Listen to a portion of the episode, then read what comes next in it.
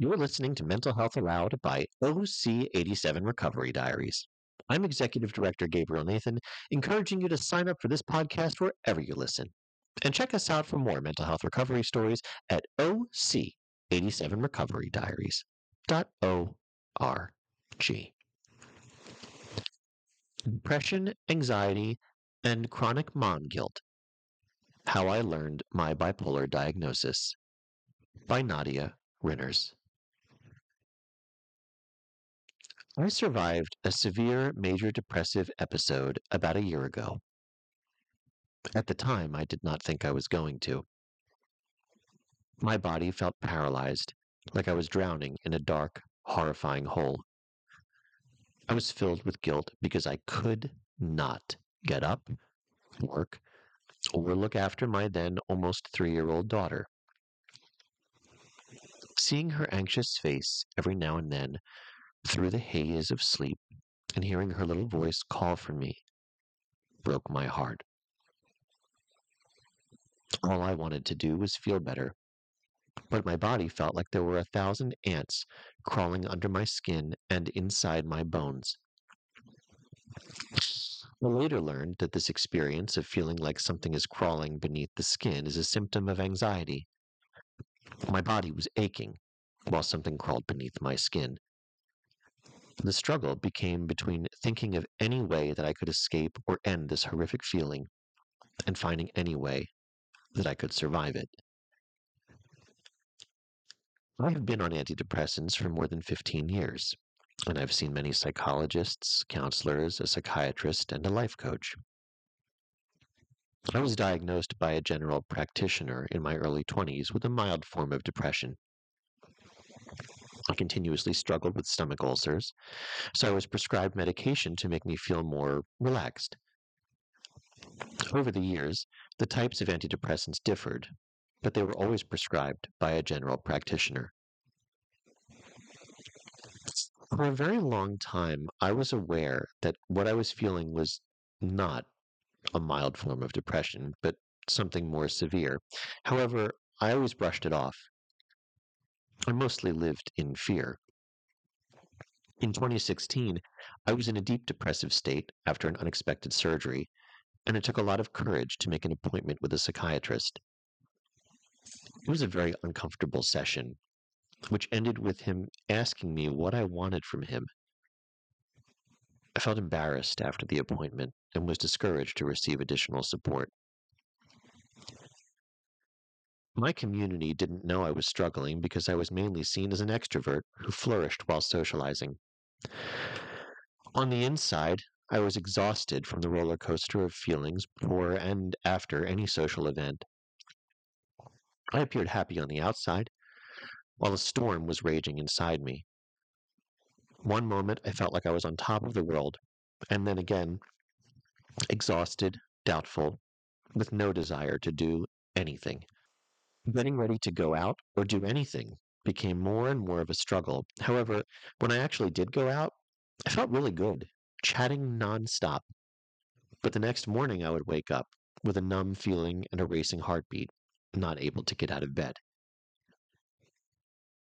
I become nauseous whenever I hear people say that they have no regrets. I regret so many things in my life up to now. I'm still learning to make peace with the fact that I have been suffering from anxiety since my early childhood years, and then depression that followed as I grew older. My mental state influenced every single thing that I did or decided. At the time, I believed that I was a coward and a people pleaser, without the ability to stand up for myself or voice my opinion. My body was almost always in a flight or fight state. The long term negative effect that too much cortisol has on all body functions and other stress hormones can cause problems with memory and focus. I didn't think the overwhelm and stress of new motherhood would eventually lead me to what came next. I was severely sleep deprived, as my daughter's sleep schedule had been disrupted since infancy due to colic. My daughter was also diagnosed with a sensory processing disorder, which means that she has trouble processing sensory information. She is sensory avoidant and is easily overwhelmed by outside stimuli, making simple things like sleep a great challenge. Initially, I enjoyed breastfeeding, and it was a special time to bond with my baby. I love her more than words can tell, but breastfeeding became a nightmare when I recognized my desired timeline for weaning her off my breast felt impossible. Breastfeeding was the only way that I was able to calm her down, even though it drove me crazy. Every night, I would sit with her on my breast, too afraid that if I moved, I would wake her. The lack of control of my emotions became more evident the less I was able to sleep. I felt obligated to pull myself together again, as I was the only one who could truly comfort her. My husband would try to take her, and sometimes he was able to, but mostly she only calmed down when she was breastfeeding again. There were nights where I lost my temper and broke down, screaming at her to just leave me alone. I'll never forgive myself for the way I reacted. Every time I raised my voice, the expression on her face haunted me. But I had little to no control over my emotions. My baby was 18 months old, and we had no other choice as to take her to daycare. However, she never adjusted, and we eventually decided daycare was causing more harm than good. She cried every morning when we dropped her off and started to have meltdowns the moment we picked her up in the afternoon. It had a huge impact on her immune system. She was constantly sick. We both had COVID as well, and the extremely strict lockdown in South Africa and people close to my heart who have died due to the virus had a huge impact on my mental health. There were many factors that contributed to a routine that drained us emotionally and physically. Every night was more or less the same. I had no break. I cannot even remember the number of times we would sleep a little and then wake up with our child having a high fever, causing more distress for my husband and myself. Besides the issues with sleep, I also needed to be fully focused at work. My position is very prominent, thus, I needed to be on top of everything, often doing more than one person's job. Employees at my work are also micromanaged. So, for instance, one was not allowed to send emails without being checked and approved by management, which contributed to a very stressful and toxic environment. Oh, I always felt anxious at work fueled by fear that I would do something wrong or get into trouble, even though there was no real ground for those fears. I, however, was often late for work because I could not bear the fact that my daughter cried hysterically when I needed to leave. Never, in my wildest dreams, did I expect that I would ever be admitted to a psychiatric hospital due to the chronic stress and my presenting mental health issues, which were exacerbated by the lack of sleep. One morning, I could no longer get up from bed. I waited for over two weeks before a bed became available at one of the psychiatric hospitals in my area. When I was finally admitted, I wanted to vanish from the earth. When I was shown to my bed, it was in a room with an open floor plan and four beds, without any shelter between the beds, as well as a shared bathroom. It felt like prison. All I could think was that I would get medicine and get out of there. It was humiliating to share a bedroom with three other strange women while feeling ashamed, vulnerable, and powerless. After I consulted with a psychiatrist, I was prescribed proper psychiatric medication, and I was officially diagnosed with severe major depressive disorder and severe anxiety for the first time. I started to feel better after a few days on the new medication, and I begged the doctor to release me so I could go home to my daughter. After six days, which felt like weeks, I was free to go home, and I was hopeful for change. The moment I arrived at home, my daughter started screaming, hitting, and biting, which she had never done before. The feeling of despair was overwhelming, as she was seriously traumatized after my mental breakdown and sudden disappearance to the hospital. and this was her way to deal with things that she did not understand, but had a huge influence on her life. This behavior was not exactly helping my very fragile mental health state at the time. Unfortunately, just as suddenly as I felt better, I started to feel off again anxious, depressed, and on edge.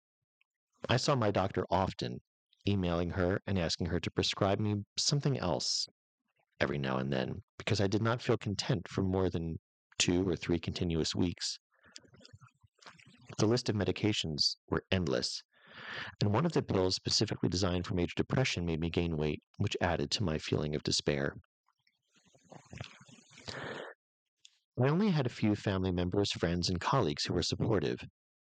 The majority of people asked insensitive questions, gave unwanted advice and opinions, and made uninformed and hurtful comments.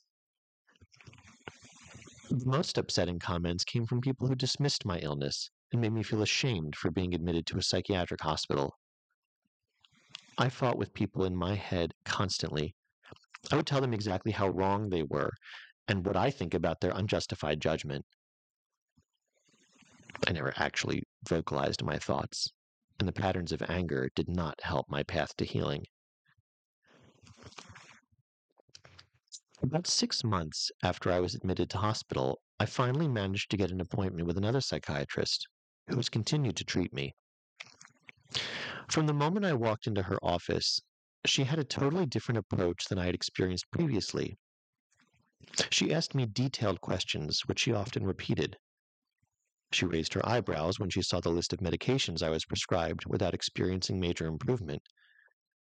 She also expressed concern for my continued fluctuating moods. The doctor mentioned the possibility of bipolar disorder, but she was hesitant to diagnose me as I did not fit the textbook category of bipolar 1 or bipolar 2. She prescribed me a mood stabilizer, together with new and different antidepressants and an anxiety medication. For the first time, I really started to feel more like myself again. But the feeling eventually started to wear off after about two months. My medication is now often adjusted to higher doses while being strictly monitored, and my mood is slowly starting to settle for longer periods of time. The doctor eventually formally diagnosed me with unspecified bipolar. Unspecified bipolar with mixed features is a roller coaster of emotions tied in with anxiety, relief, depression, and elevation. Things were finally beginning to make more sense to me.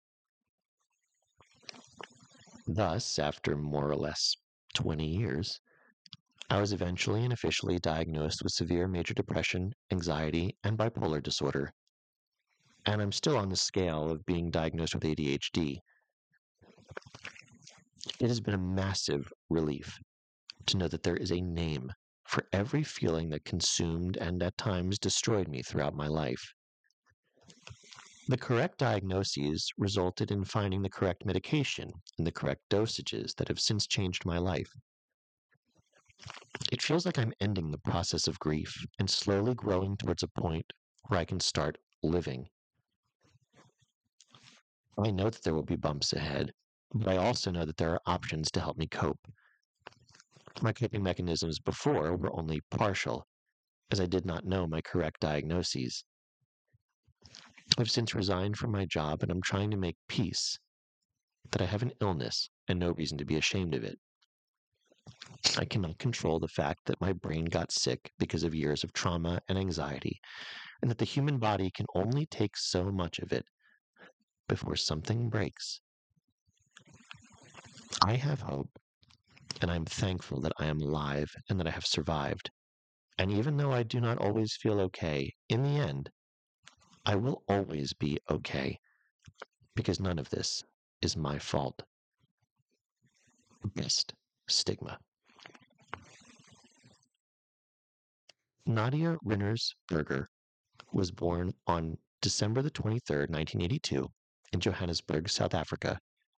After high school, she studied public relations and business communication at Tshwane University of Technology, Tut, and completed a national diploma. She's worked as a journalist, online editor and proofreader, language consultant at various companies. Her daughter was born in July of 2019 through IVF treatment, and currently she is a stay at home mom for her four year old daughter while freelancing as a writer for websites, blogs, and speeches. And you've been listening to Mental Health Aloud by OC87 Recovery Diaries. I'm Executive Director Gabriel Nathan, encouraging you to sign up for this podcast wherever you listen. And check us out for more mental health recovery stories at OC87recoverydiaries.org.